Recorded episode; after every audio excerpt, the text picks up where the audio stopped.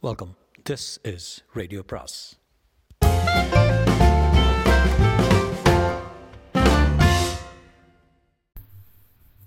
அனைவருக்கும் அன்பு வணக்கம். சுஜாதாவின் கமிஷனருக்கு கடிதம் பாகம் இருபது.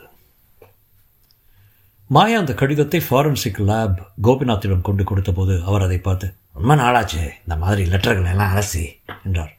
இந்த லெட்டர்லேருந்து என்ன தெரியுது? கமிஷனருக்கு முதலாவது கடிதம். அப்படின்னா இன்னும் கடிதங்கள் வரப்போகின்றன என்று. இதுக்கு ஃபாரன்சிக் சயின்ஸ் படிக்க தேவையில்லையே. சும்மா சொன்னேன். இந்த கடிதத்தில் பல விஷயங்கள் தெரியுது கடிதத்தை எழுதியது சற்றே மன பலவீனம் உள்ள ஆசாமி இருக்கலாம்னு அதாவது பெண்ணாக கூட இருக்கலாம். ஒரு பெண்ணை கொண்டு எழுதப்பட்டிருக்கலாம். எப்படி சொல்கிறீங்க இடப்பக்கம் சாய்ந்த எழுத்து அப்புறம் ஆசாமி செலவாளி.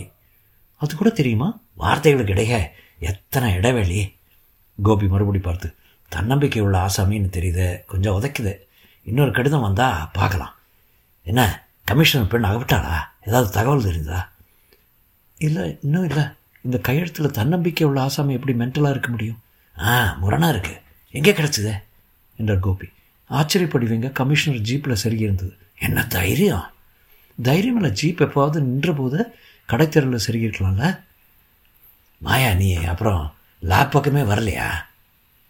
அந்த கேஸ் முடிஞ்சு ஃபியட் காரை ஓட்டுனவரை பிடிச்சிட்டோமே. இதற்கு இந்த லேபில் உதவி கிடச்சதுக்கு ஒரு தேங்க்ஸ் உண்டா? சின்னதாக ஒரு பார்ட்டி முதல் கேஸு இதை விட பெரிய கேஸ் கமிஷனர் மகள் காணாமல் போனது. அவர் பெண் உயிருக்கு ஆபத்து ஏற்பட்டுடுமோன்னு பயப்படுறாரு. கமிஷனர் மகளை கொலை பண்ண கொல்ல மாட்டாங்க. கொண்டா அவனை போல் ஒரு மடப்பையே இருக்க முடியாது. அந்த மாதிரி ஆள்களுக்கு பணம் தேவை இருக்காது. பைத்தியங்க. கமிஷனருக்கு நிறைய விரோதிக. பணம் எத்தனை கேட்டிருக்கான்? இன்னும் கேட்கல.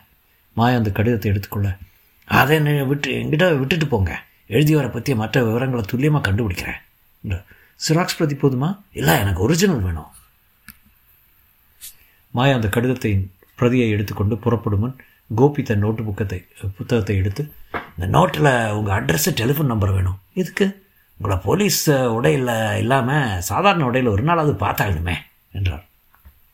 மாயா தன் விலாசத்தை எழுதி கொடுத்துவிட்டு கமிஷனரின் வீட்டுக்கு சென்றார் மாடியில் அம்பிகாவும் கமிஷனர் சுதாகரும் ஃபோன் அடியில் காத்திருந்தார்கள். வா மாயா. ஏதாவது கடித கடிதம் கிடைச்சதா? ஃபோன் கால் ஏதாவது? இல்லை.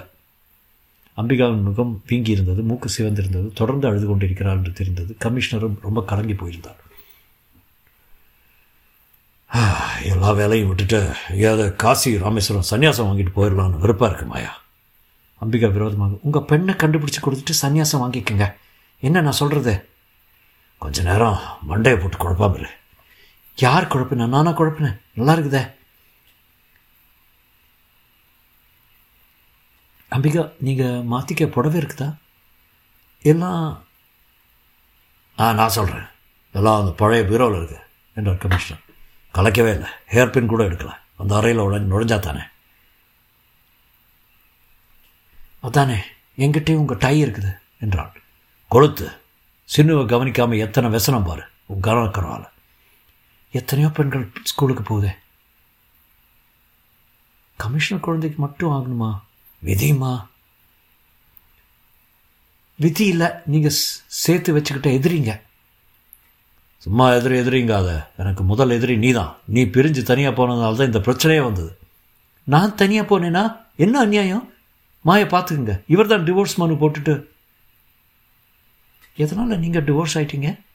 மாயா அதெல்லாம் இப்போ எதுக்கு? வெட்டினார் கமிஷனர் நான் அப்புறம் சொல்கிறேன் சின்னு கிடைக்கட்டும் சொல்கிறேன் ஏன் இந்த மகானுபவர் என்னை டிவோர்ஸ் பண்ணாருன்னு ஒத்தல்ல ஒரு கைக்குட்டையாக பெம் பெண்டாட்டியை கொண்டானா இவர் ஒரு காகிதத்துக்காக. ஏ ஸ்டாப் இட் என்று அதட்டினார். மாயா ஐம் சாரி சார் நான் இனிமேல் இந்த மாதிரி உங்கள் அந்தரங்கத்தில் குறுக்கிட மாட்டேன். ஒரு அந்தரங்கம் கிடையாது. அவ யாரோ நான் யாரோ. இப்போதைக்கு ஒரே கவலை உள்ள அப்பா அம்மா. என்ன கவலையோ என்ன கூத்தோ என்று சாராயத்தை மறுபடி நிரப்பிக்கொள்ள. சுதா போதும் நீங்கள் குடிக்கிறது. அப்புறம் ஏதாவது உளர ஆரம்பிச்சிருவீங்க. மக கிடைக்கிற வரைக்கும் குடிக்காம இருங்க. மனசு சுறுசுறுப்பாக வேலை செய்யணும். இந்த சமயத்தில் சுதாகர் அந்த கோப்பையை மேசை மேல் வைத்தார். மாயா அறைக்கு வெளியே வந்து ரேடியோவில் கண்ட்ரோல் ரூமை கூப்பிட்டு ஏதாவது தகவல் உண்டா? என்று கேட்டான் எதுவும் இல்லை மேடம் வி ஆர் வெயிட்டிங் அடுத்த கடிதம் போலீஸ் டெலிபிரிண்டரில் வந்தது ராத்திரி பதினோரு மணி சுமாருக்கு. கமிஷனருக்கு கடிதம் இரண்டு. உன் பெண்ணை உயிருடன் பெற வேண்டுமானால் கீழ்க்கண்ட நிபந்தனைகள். பப்ளிக்காக மன்னிப்பு கேள். ஜீவாவை விடுதலை பண்ணு. ஜீவாவா? யார் இந்த ஜீவா? அந்த மாதிரி யாரும் போலீஸ் கஸ்டடியிலையோ அண்டர் ட்ரையலாகவோ இருந்திருக்கிறார்களோ என்று ராத்திரி முழுவதும் போலீஸ் கம்ப்யூட்டரில் தேடி பார்த்து விட்டார்கள். ஜீவா என்ற பெயரில் யாரும் இல்லை. மேலும் மன்னிப்பு கேள் என்கிறதை எதற்காக தெரியவில்லை. சுதாகருக்கு தன் கையாலாகாத நிலையினால் பயங்கர கோபம் வந்தது. ரமேஷ் மாயை இருவரும் சமாதானப்படுத்த முயற்சி செல்ல ரமேஷ் நீ இன்னும் சென்னப்பட்டனா போல? இல்லை சார் இந்த நெருக்கடியில் உங்களுக்கு உதவலான்னு. கெட் அவுட் ஆயிசே அவனை சஸ்பெண்ட் பண்ணுவதற்குள்ள கெட் அவுட் என்று அவனை அதட்டினார் ரமேஷ் முகம் சிரித்து ஏறக்குறைய கண்ணீர் வர அருகில் சென்று சார் போலீஸ் ஆஃபீஸருக்கு போலீஸே மரியாதை கொடுக்கலன்னா வேறு யார் மரியாதை தருவாங்க? என்றான் சாந்தமாக. எனக்கு உபதேசம் தேவையில்லையா? போகிறையா டிஸ்மிஸ் பண்ணிட்டுமா அது சுலபம் இல்லை. என்ன சொன்ன மாயா குறுக்கிட்டு ரமேஷ் போங்க போங்க என்று அவனை அனுப்பி வைத்து கமிஷனர் சாரி இப்போது ரமேஷை கோபிச்சு கொள்ள சந்தர்ப்பம் இல்லை இது என்றான். ஏர் லாஸ்ட் கோ மூஞ்சியே விழிக்காத. என்ன போலீஸ் அதிகாரிங்க நீங்களாம் என் மகள் தொலைஞ்சு போய் எழுபத்தி ரெண்டு மணி நேரம் ஆகுது. என்ன அதிகாரிங்க? ஒரு நாளைக்குள்ளே கிடைக்காவிட்டாலும் அனைவரையும் சஸ்பெண்ட் செய்துட்டு தமிழ்நாடில் ஆந்திராவில் அல்லது கியூ பிரான்ச்சு சிபிஐ வரவழைச்சிடுறேன். ஜென்மங்களை என் முன்னே நிற்காதீங்க என்று விரட்டினார். என்னவோ செய்யுங்க என்றார் விரக்தியாக மாயாவும் மறுபடி போலீஸ் கண்ட்ரோல் ரூமுக்கு சென்றபோது கோபிநாத்திடமிருந்து ஃபோன் வந்தது. மாயா கோபி பேசுகிறேன் குட் நியூஸு என்ன? கமிஷனருக்கு கடிதம் எழுதினவர் விலாசம் கிடச்சிருச்சு. காட் எப்படி? இங்கே வந்தால் சொல்கிறேன் என்னவா? என்றான் அருகில் இருந்த ரமேஷ். கோபி கண்டுபிடிச்சிட்டாரா? ரொம்ப ஷார்ப்பு ரமேஷுடன் ஃபொரன்சிக் லேப் போனபோது கோபி சந்தோஷத்தில் குதித்து கொண்டிருந்தார். பிரில்லியன்ட் யாரை சொல்கிறீங்க என்னையே சொல்கிறேன் கண்டுபிடிச்சாச்சே. மரணஹள்ளிங்கிறது ஒரு இடத்துல எட்டாவது கிராஸ் பத்தாவது வீடு. மை காட் கையெழுத்து வச்சுட்டா கண்டுபிடிச்சிங்க? இல்லை. லேட்ரல் திங்கிங் மூளை வேணும். அதை பாரு கடுதாசிய.